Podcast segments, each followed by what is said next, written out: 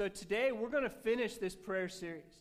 And when we look at the Lord's Prayer, I want to read it for us, and we're going to look at verse 13 specifically. So let's read it together. Uh, Matthew chapter 6, verse 9. This, then, is how you should pray Our Father in heaven, hallowed be your name. Your kingdom come, your will be done on earth as it is in heaven. Give us today our daily bread, and forgive us our debts, as we also have forgiven our debtors. And lead us not into temptation, but deliver us from the evil one. So today, what we're going to look like look at specifically is verse 13, and it says, And lead us not into temptation, but deliver us from the evil one. If you've been with us the last five, six weeks, we've been going through this Lord's Prayer, and Jason Shelton uh, took us last week through verse 12 and did an excellent job of, of, communicating. If you missed that, or if you've missed any of these, uh, I would hope that you go to the, the podcast and listen to this. But God's been doing some cool stuff as we've been looking at this Lord's Prayer. Uh, we, we sing our theology. It's true. When we sing, we sing our theology what we think about God, the proclamations of who God is, what He's done in our life. We sing our theology. We also pray our theology. And as we look at the Lord's Prayer, it is full, it is thick about who God is and what we believe about Him, how He, how he moves in our life. And this prayer is, is not a new prayer. This prayer has been, been around. Jesus says, This is then how you should pray. And so it's been around for thousands of years, and many men and women have gone before us in this prayer. Some word for word, like they say this prayer every, every day, word for word. And what I'm hoping we're getting in this is as we go through the Lord's Prayer, that it's not just a, a rote thing that, that we recite word for word, but it's a heart, and this is a base of how we pray. And we use our own words to say, like in verse 9, Our Father in heaven. We use our own words to say, God in heaven, my daddy, Abba Father. And we use this as a great model to pray to God, to talk, to commune with God. So last week, Jason talked, and we look at verse 12. I want to look at that for a second as well. And we come across this word forgive. When we look at forgive, it says, to, in essence, is to remove all guilt. And sometimes the only possible way to forgive is to remember the degree in which we have been forgiven. So we look at verse 12, and it's this fancy word that if you, you're taking theology, it's called this justification.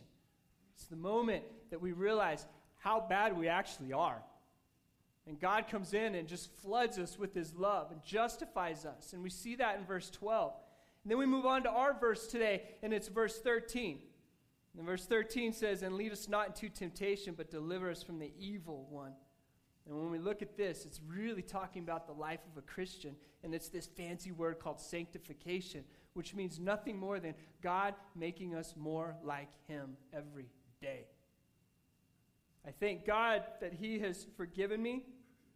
I thank God that He continues to move in our life, and I pray He's moving in every one of our lives. As I look at this, this word sanctification and what God's doing to make me more and more like Him, um, I, you got to look more at the big picture. Because yesterday, I said an inappropriate joke to my family. Is that more like God or less like God? What do you think? Less? It was funny, though. so Lauren's like, no, it was, you're less like God today, Aaron. You need, you need, you need to repent. I'm like, yes. I don't know about you. Maybe you're, maybe you're a holy person. And like the moment you realize God loved you, it was like, wham, you're like God. Teach me your ways, okay? Show me your ways, because my life is more about the trajectory of the overhaul long thing. All I can say is yesterday I may be a little less like God because of my inappropriate joke. I can tell you this, though I'm more like God today than I was a year ago. Like my, my trajectory in life is, is it's not like this straight, woo, I'm like God, but it's been like this. Moments of just great, like, oh God, thank you. Thank you for what you're doing. But moments of, of bad jokes and moments of, of just this thing. But I look back over the trajectory of my life and I go, God, thank you so much for what you're doing in, in, in my life and how you're creating me to be more like you. And I hope that's the same for all of us. As we've encountered the love of Jesus and we realize that He's forgiven us of absolutely everything that we would go and we would forgive others in that same way. And then we would, in verse 13, we'd go, God, keep, keep growing me like you. Keep sanctifying me to be more like you. And let my trajectory just look more and more like you as I go through life. That's my prayer. And as we look at this, this is our prayer. So, temptation. Lead us not into temptation, but deliver us from the evil one. Temptation. I want to say this from the very beginning because you may be looking at this and going, So does God tempt us?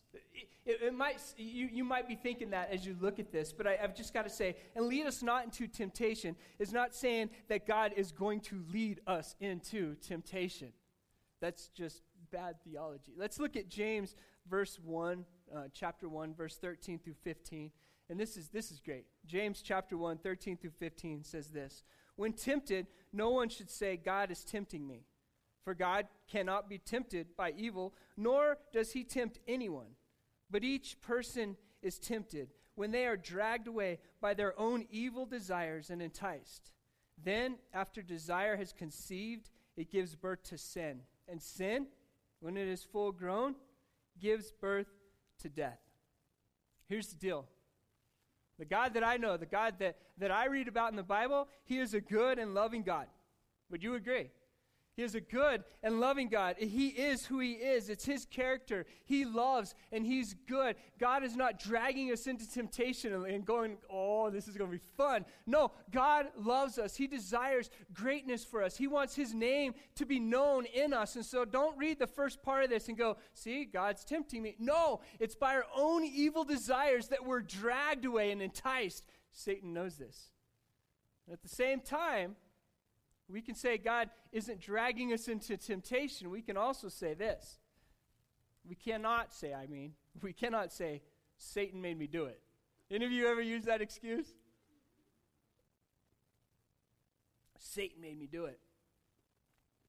Satan's favorite device, and, and this is a, a commentary com, commentarian I came across this week. His name is Arthur Pink, and he said it better than I could ever say it. So just listen to this. Satan's favorite device is to entice or to deceive us into a prolonged self indulgence in some one sin to which we are particularly inclined. Like, the best thing that Satan can do is to walk into our life and he can throw temptation our way for a sin that we're particularly inclined to travel down because it's so enticing. That's the best thing that Satan can do.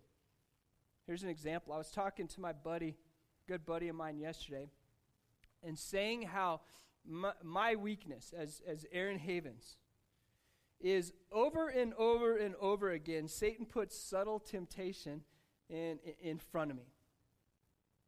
And sometimes I just can't escape it. Like it's this thing that over and over again, Satan knows he's going to put this subtle little thing in front of me in my life to tempt me. It's not going to be oftentimes that big glaring sin that just happens one day, but in my life, it's going to be that slow, long process where Satan is continually throwing this temptation in front of me so I cannot forget it. I cannot run away from it. Any of, any of you been there? Like, like initially you start and you go, no, bad and then it's just brought up over and over and over again. And my no bad gets less to be like, well, I don't know. Maybe once. May- maybe this time. Are you tracking with me? Is this how Satan works in your life? This is how he works in my life. It's, it's that moment where I just can't escape the reminders that that sin is available for me and it's actually an option if I want to take it, if I want to pick it up and run with it. He nags me. He nags me. Satan comes after me and he consumes me if I don't purpose to run the other way. Satan will nag at you over and over again. If we do not purpose to run the other way, to stand on the promises of who God is and His Word, like God loves us, Satan wants to destroy us. The only tool that Satan has is illustrated kind of like the way that Lauren and I sold our first minivan. It was a piece of junk. Got in it to drive it down to the car dealership. Outside, like it looked, it, it looked good. Like we, we even polished it up. It looked good. but we're like, oh dear God, please get this down to the dealership. It may not make it. Like, okay, it's one of those where you drive it down really fast and you let it sit for 30 minutes before the sales guy turns it on to look at it because it may be overheated. You know, one of those kind of things. But us even going down there, I didn't do this, but it, it, might as well have just polished the tires as well. Armor all on the tires. Like on the outside, the thing looked great, but on the inside, it was just a polished piece of turd. Like that, that's that's it. Like, and this is this is what Satan has. Satan polishes up this piece of turd and deceives us over and over again in our life, all he can do is he can present to us a lesser option. Something that may look good on the outside. Was turd too much? I got some head shaking. Was too much, huh? Sorry. Maybe I'm not like God today either. Man, Lauren, I need to work on this thing. Okay. He can present to us a lesser option. On the outside, it may look great, but on the inside, let's just say it's not. All Satan can do is present this lesser option. It's up to us whether we're going to pick that up, run with it, own it, or if we're going to turn and we're going to run away from it like many people we see in the Bible. And we're going to stand on who God is and His truth in our life. We're going to declare victory, and we're not going to be captivated by Satan's lesser option. Marijuana. Man, we are all over the place today, huh? Marijuana. Wow, what was I thinking? Okay. Marijuana is the gateway drug. It's, that's what it's been known for. It's the gateway drug. And at first, it's, it's wrong, right? I said great way? Welcome to Colorado, man. Preach that. Wow. I've never done marijuana, just to be clear, okay? I went to a concert at Red Rocks. It was like I did marijuana, but wow, okay. The gateway drug. Hey, this will be a service you'll talk about often, I know. The, the gateway drug. You know, at first it's like, oh, it's wrong, but then, but, but then it gets to be, okay, it's not even satisfying, which leads to more and more and more and more, right? That's where my analogy was going. Sorry about that. and I want to say this this is all Satan's got is he's got this gateway sin where it's like, hey, might not be so bad right now and it leads and it leads and it leads. And I'm not saying there's degrees of sin, but I am saying that Satan is deceptive. He wants to come into our life and go, oh, a little here, a little here, a little here. And we look up down the road and we've just paid so much for sin and we've been there so long and we don't even know how we got there. And it was just this process that Satan came in and deceived us. Raging sin and maybe you've had raging sin in your life, okay? Raging sin started somewhere. I mean, it started with a subtle choice and led down a, a, forbidden road. And suddenly our identity is in that raging sin, not in who God is, and not in who we are. See, this sin, Satan knows if he can if he can deceive you and move your identity off of God and off of who you are in him and more about that raging sin, then he's won. It's not about our actions, it's about who he is and who we are in him. Church, maybe some of us in this place right now, we just need to say, God, may I find my identity in you. May I no longer be defined by my actions, what I do and what I don't do. But God, may I claim your victory in my life. May I claim your forgiveness in my life. And may I march forward confident in who you are and who you've created me to be. See, today could be a day a lot of us will break a lot of chains of guilt in our life, a lot of chains of, of just shame in our life. As we look back and we can see how Satan has deceived us, decept, deceived us. and we can say, God, it's about you and who you are. Amen. I want to throw some Bible verses your way because I, I have a lot of words, but I think God's got a lot, to say, a lot to say about this stuff. Okay, 1 Peter 5 8 says this Be sober minded, be watchful. Your adversary, the devil, prowls around like a roaring lion seeking to devour someone. That's the reality of Satan. He wants to devour us, church. He's going to be deceptive. Proverbs 4 14 says, Do not enter the path of the wicked, and do not walk in the way of the evil. At first, it may sound fun, but it leads and it leads and it leads. And it's very clear. Do not even go on that path of the wicked. Stay away from it. Do not walk in the way of the evil. Do not even play with that. 1 Thessalonians 5:22 Abstain from every form of evil. Romans 12:9 says, "Let love be genuine.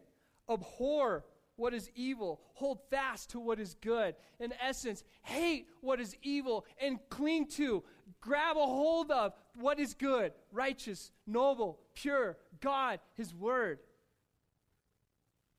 So we look at verse 13. It says, And lead us not into temptation, but deliver us from the evil one. May the trajectory of my life look more and more like you as you continue to sanctify me every single day. May it not be about my action, but may it be about my identity and you and who you are. Lead us not into temptation, but deliver us from the evil one. Here's the reality, church. We cannot do this on our own. It's not like we can just wake up one day and be good enough because we've resisted temptation. That, that, that's not what this prayer says. In fact, let's return to the very beginning. And at the very beginning of, the, of this prayer that Jesus is teaching us to pray, how does it start? It says, Our Father. And our Father, who you are, may you grant all this prayer that we've prayed the last six weeks, and you see in this prayer, even down to this verse 13. Our Father, because of who you are, lead us not into temptation. Let the guilt of that fall away, but deliver us from the evil one. And it's only attainable because of who you are. Do you see this? The great lie of Satan is coming in and saying, you will, uh, you will fall in temptation unless you're strong enough. You just got to be stronger, church. You got to be just like, I'm not going to do this. On our own, we will fail. It's by the grace of God and the love of God that He says, It's in my strength and my power my identity you've overcome all of this.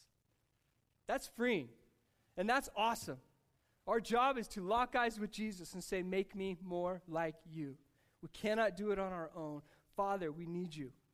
Philippians 2:13 says, "For it is God who works in you, both to will and to work for his, his good pleasure."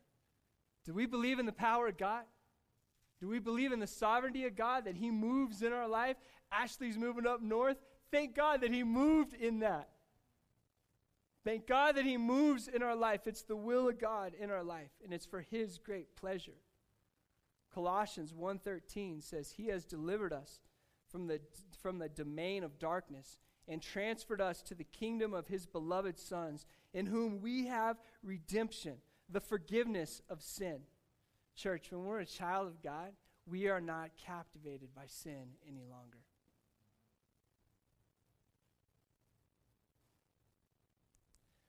Got a lot of Bible verses today. Here's another one. Hebrews 3:13. And this talks about us, his church. It says, "But exhort, fancy word for encourage, one another every day, as long as it is called today, that none of you may be hardened by the deceitfulness of sin." What does this mean for our church body as we even look at this verse right here? Temptation is all around us. Alone, we're going to get picked off if we're not focusing on Christ. And alone, as in relationally, we're probably going to get picked off. I look around at the strength of the church. And I look around at the power of community. I look around how, as His body, we move together and we can encourage each other. We can exhort each other. I look at the power of community. I look at what God is doing here at Church Project. Did you know that just before this, our women were having a Bible study together? They do every Sunday. See Tiffany? Tiffany, raise your hand. There she is. See her if you want to be involved in that, or write on the card, say, I want to be involved in this. The power of community as our women are open up the scripture and sharing scripture and truth and sharing their life with each other. That's beautiful. That's encouraging. That's exhorting one another. That's saying, let's help each other run towards God together. I look at our youth group. I look at Jeremy and Brittany and what you're doing for our youth. Thank you for the youth, bringing them together to exhort them, to encourage them to run after Christ and who He is. Thank you. I think about our house churches. Are you involved in a house church? Please rearrange your schedule. Do what you need to do to be involved in our house churches. You can find that information on the website, and Jason's leading the charge. Raise your hand right there of house churches. Um, so get involved in community. Let's exhort each other. Here's an option even for today. We're having our start class after after this message. We're having a start class. If you're kind of new to Church Project, this is a great way to find out about who we are, where we've come from, what we believe, what God's doing here, how you can get involved. It's free food, so meet us in the back if you want to do that. Uh, we've got a lot of opportunity to do community together. We need to do this together and exhort each other as we run after Christ and say, God, it's only by you, and you can lead us out of temptation and deliver us from the evil one. That's the prayer of my life. And that's the prayer of Church Project. One more verse, Colossians 3 2 says, Set your minds on the things that are above, not on things that are on earth. Oh, Although the sin may look awesome, shiny, it may be a temptation. Church, God says, focus on the things and put your mind on the things that are above, not the things that are on earth. If we focus on who God is and we find our identity in who He is, the things of this world will just subtly fade away.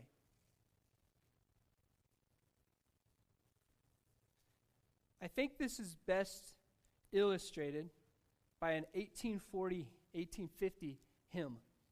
Okay, here's the 1850 hymn. It's by W. Spencer Walton. And here's the words of this hymn In tenderness he sought me, weary and sick with sin, and on his shoulders brought me back to his fold again. While angels in his presence sang until the courts of heaven rang. Oh, the love that sought me. Oh, the blood that bought me. Oh, the grace that brought me to the fold of God. Grace that brought me to the fold of God. He died for me while I was sinning, needy and poor and blind. He whispered to assure me, I found thee, thou art mine. I've never heard a sweeter voice. It made my aching heart rejoice. Upon his grace, I'll daily ponder and sing anew his praise. With all adoring wonder, his blessing I retrace. It seems as if eternal day are far too short to sing his praise. Oh, the love that sought me. Oh, the blood that bought me. Oh, the grace that brought me to the fold of God. Grace that brought me to the fold of God. Church, as, we, as we've been going through the Lord's Prayer, and as we get on topics like today, and where we're praying to God Almighty and saying, Lead us not into temptation, but deliver us from the evil one. When we go through this whole prayer, what do you see? What do you see as you back away from the individual words, the individual lessons that God's showing us and teaching us and, and growing us to be more like Him? What do you see? I tell you what I see. I see Jesus saying, This is how you talk to God. Remember who He is, remember who you are. Remember what I've done in your life. It's by God's grace that we're saved. And it's about Him, for Him, and from Him. And so let's never think that it's about us, church. Let's not di- get distracted by the temporary, shiny things in life. And oh, when we're struggling, let's be honest with God. Let's talk to Him. And let's encourage each other in this thing called Christianity as we grow to be more like who He is. It's simply by His grace. We each need that grace. There's a wonderful benediction, a prayer in the Bible that I want to pray over us to end this. And it's found in Hebrews chapter 13, verse 20 through 21. And so I would encourage you just to accept this this prayer that's prayed over you today. And, and, maybe that means just closing your eyes and, and hearing these beautiful words that, that is prayed over you today. Now may the God of peace, who through the blood of the eternal covenant brought back from the dead our Lord Jesus, that great shepherd of the sheep, equip you with every good for doing his will. And may he work in us what is pleasing to him through Jesus Christ. To whom be the glory forever and ever. Amen.